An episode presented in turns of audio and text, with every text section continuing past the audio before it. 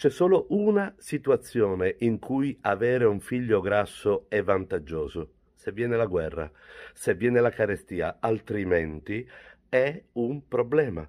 È sicuro che i bambini di 3, 4, 5 anni, che sono belli, cicciottelli, rotondi, beh, quei bambini lì avranno i loro progressi neuromotori più lentamente rispetto agli altri, correranno di meno, si arrampicheranno di meno, salteranno di meno, non li vorranno in squadra i bambini sotto casa a giocare a palla perché saranno meno bravi, insomma saranno penalizzati per colpa di quei chili in più che a voi sembrano tanto belli.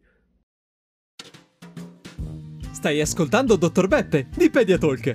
Cercaci sui social o vai su pediatalk.it.